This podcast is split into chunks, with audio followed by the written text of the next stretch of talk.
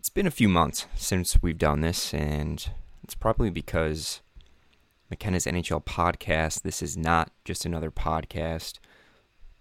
I felt like I was always stuck in traffic throughout the winter driving through Connecticut. I'm not sure if you guys endured the same struggles. Who knows? Maybe right now you're listening to this and you're stuck in traffic in Connecticut, but I feel like a few times I'm just driving through Connecticut and I'm just getting, you know, push back an hour at least to wherever I'm going, whether it was New England, maybe it was somewhere in Connecticut, New Hampshire, New, you know, wherever. It's just, it's unbelievable, right? When you're driving through Connecticut and you're like, where the hell are all these people going? A, it's like a Wednesday. Where are you coming from? It's Connecticut. Like, what is going on? But anyway, usually we talk about food, some other what I think is funny stories. You guys probably don't think is funny. We talk some hockey. Probably won't talk a lot of hockey today, considering I was on the Let's Go Devils podcast last night, which I appreciate. Shout out to Samu, Sam Wu, Nick Volano, the rest of the crew at Let's Go Devils podcast. Uh, big congratulations to those guys. They've had Doc Emrick on as guests, Ken Daneyko, I think Matt Loughlin recently. So happy to see them doing great things. As one of their original guests uh, back in 2018. These things aren't easy to do. People say, "Oh, I'm going to start a podcast. Yeah, I'm going to do this and that." To do it consistently, I mean, I'm a prime example. It just it takes a lot of energy from within. You know, there is planning involved. So for those guys to to do one or two podcasts every week, essentially, maybe not in the summer for like the last three years, is is really impressive. But this, that, and the other thing. Let's go up Mike's and down Jake's where they make molasses cakes. Here we are. We're stuck in quarantine. And I get it. People want sports back. Hockey stopped on March 12th. Is it going to resume? Is baseball going to start up? And I think at first when this all went down, it's like, oh man, like, yeah, you know, you're really bummed. And honestly, what I was most bummed about was missing out on March Madness. That's the one time I love watching basketball. I get so into it. You want to talk about a guy who doesn't give two rats' asses about watching basketball? This guy right here. But he, you turn on March Madness, I'm all about it. I'm making brackets, I'm doing all my reading, I'm getting in pools, you name it. I you would have thought I I watched basketball my entire life. Not the case. So I was very bummed about that, but people want sports back. Life is kind of weird right now, and I don't watch Netflix. I re- I just don't. Everyone has like all these shows I got to watch. Tiger King, King Tiger, whatever whatever it's called and uh, maybe some shows on HBO. I you know I still have to check out. I just I haven't for the last three weeks. I've been reading a lot, putting off this podcast. But anyways, I'm getting I'm getting off track. So is sports going to come back? And more importantly, should it? And the the answer is no.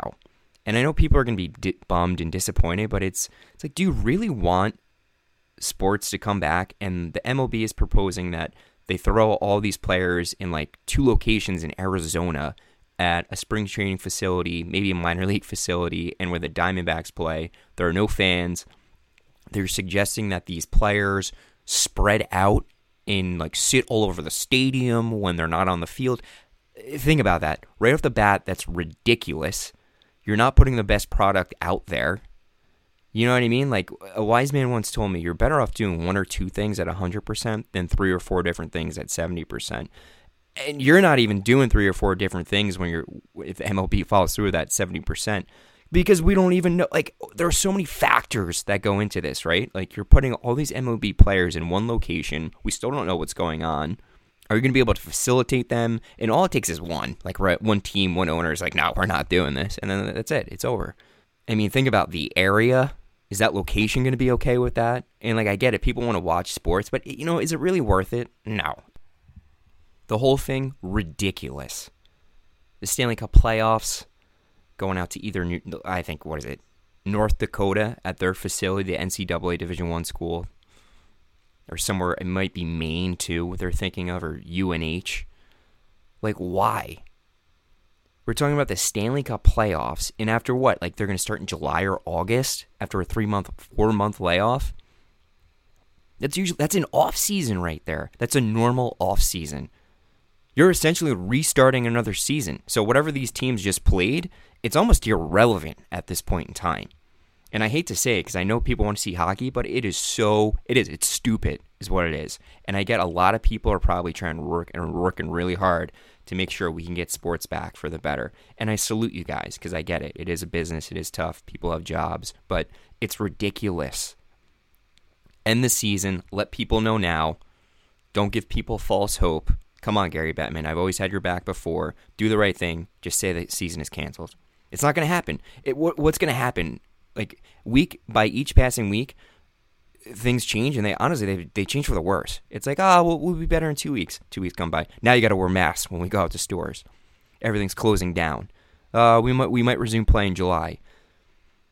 Now we're going to resume play in certain locations in the middle of nowhere with with these absurd restrictions. That's not possible. It's not feasible. It's not sustainable.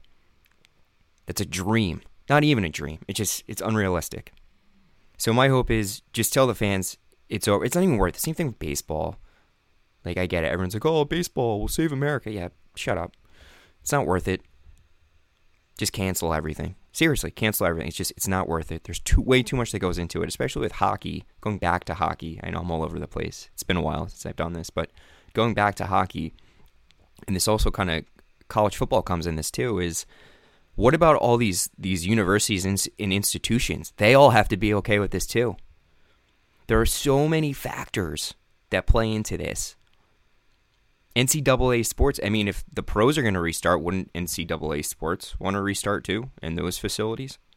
So now they have to accommodate pro sports and kind of put their own like priorities on the side. Be, you know, it just the list goes on. If you do the pros and cons, they're just if you really, really look at the pros and cons and, and dig out those things behind the scenes, there are way too many cons for Major League Baseball, the NBA, and hockey to restart. But anyways, I have to I have to give out a uh, a story about my time in Indianapolis. So I was in Indianapolis in the last week of February. I was privileged and had a fantastic time working with fantastic people at the NFL Combine. First time in Indianapolis. And I got to say, I mean, anytime you work with good people, smart people, it's just it's such a motivating feeling. Um, I'm sure we've all been there where we've worked with. Let's just face it, just people who just aren't good people and aren't good to work with and aren't smart and aren't motivating. So anytime you you get back in that scene where you work with people like that is such a fantastic feeling. So a big shout out to those people I was working with. They they know who they are if if they're listening to this. And Indianapolis couldn't speak more highly about the city itself. Such a small city. It's very quiet. And I say that because in a way I would describe Indianapolis as you can hear the silence. Literally, like you walk outside, it's got this like dramatic kind of like lake effect snow that I experienced in Buffalo, which is almost undescribable, indescribable. And the people are nice. It's easy to get around. You can walk everywhere. But the interesting thing about Indianapolis is shrimp cocktail is the is like their their staple food. Seafood out in the Midwest is a staple. I kid you not. And I, I couldn't believe that when I heard that because you know I'm asking around and the gentleman I was working with and he's telling me, he's like, yep. He's like, we're going out to dinner on Thursday night. You know, it's like no questions asked. When when this guy tells you to do something, like you you, you just do it. And I'm like, all right, yeah. He's like, you have to have the shrimp cocktail. I'm like, okay, like I love shrimp. He's like, no, you don't understand. Like, it is beyond spicy. It will clear out your sinuses. He's like, don't back out. And he, you know, he's like, you cannot back out. He's like, you have to do this. And I'm thinking to myself, I almost want to call my buddies and my family back home. I'm like, this gentleman understand like I mean, I'm popping jalapenos every day for lunch and getting the spiciest things possible. Fra diavolo, like I love spicy food. Let me tell you, he wasn't kidding. You get the shrimp cocktail and go to Harry and Izzy's. That's where we went. Apparently, it's it's better than Elmo's, and it does. It is like something. It's indescribable. And if you look up reviews online about the shrimp cocktail in Indianapolis, they'll they'll say the same thing. You cannot describe it. It's not like anything else you've ever had before it's like this huge rush that goes that you just feel literally like clears out your sinuses and it's this like rush feeling that lasts for maybe five to seven seconds and then it disappears and you're kind of like whoa like what just happened and then it kind of leaves you wanting more and they give you four pieces so of course i have three and after three i'm kind of like wow like honestly, I, like I'm kind of good. Like this is really good. Like I I kind of dig it, and it's addicting in a weird and odd way. But after three slices, I'm kind of good, and like you know, I'll leave the four slices for we're out to dinner with three others, whoever whoever else wants this. And of course, I'm still getting chirped by the group I'm with, and to this day, I'm I'm still getting text messages about I, how I didn't finish the shrimp cocktail in Indianapolis. But on that note, while the next time I go to Indianapolis, I will finish the shrimp cocktail. You can also order the sauce online, which is kind of cool. It's not the same. But anyway, I'm going to finish the shrimp cocktail in Indianapolis. But the NHL, MLB, and NBA should not finish their season. See you at the rink, hopefully, after this is all over.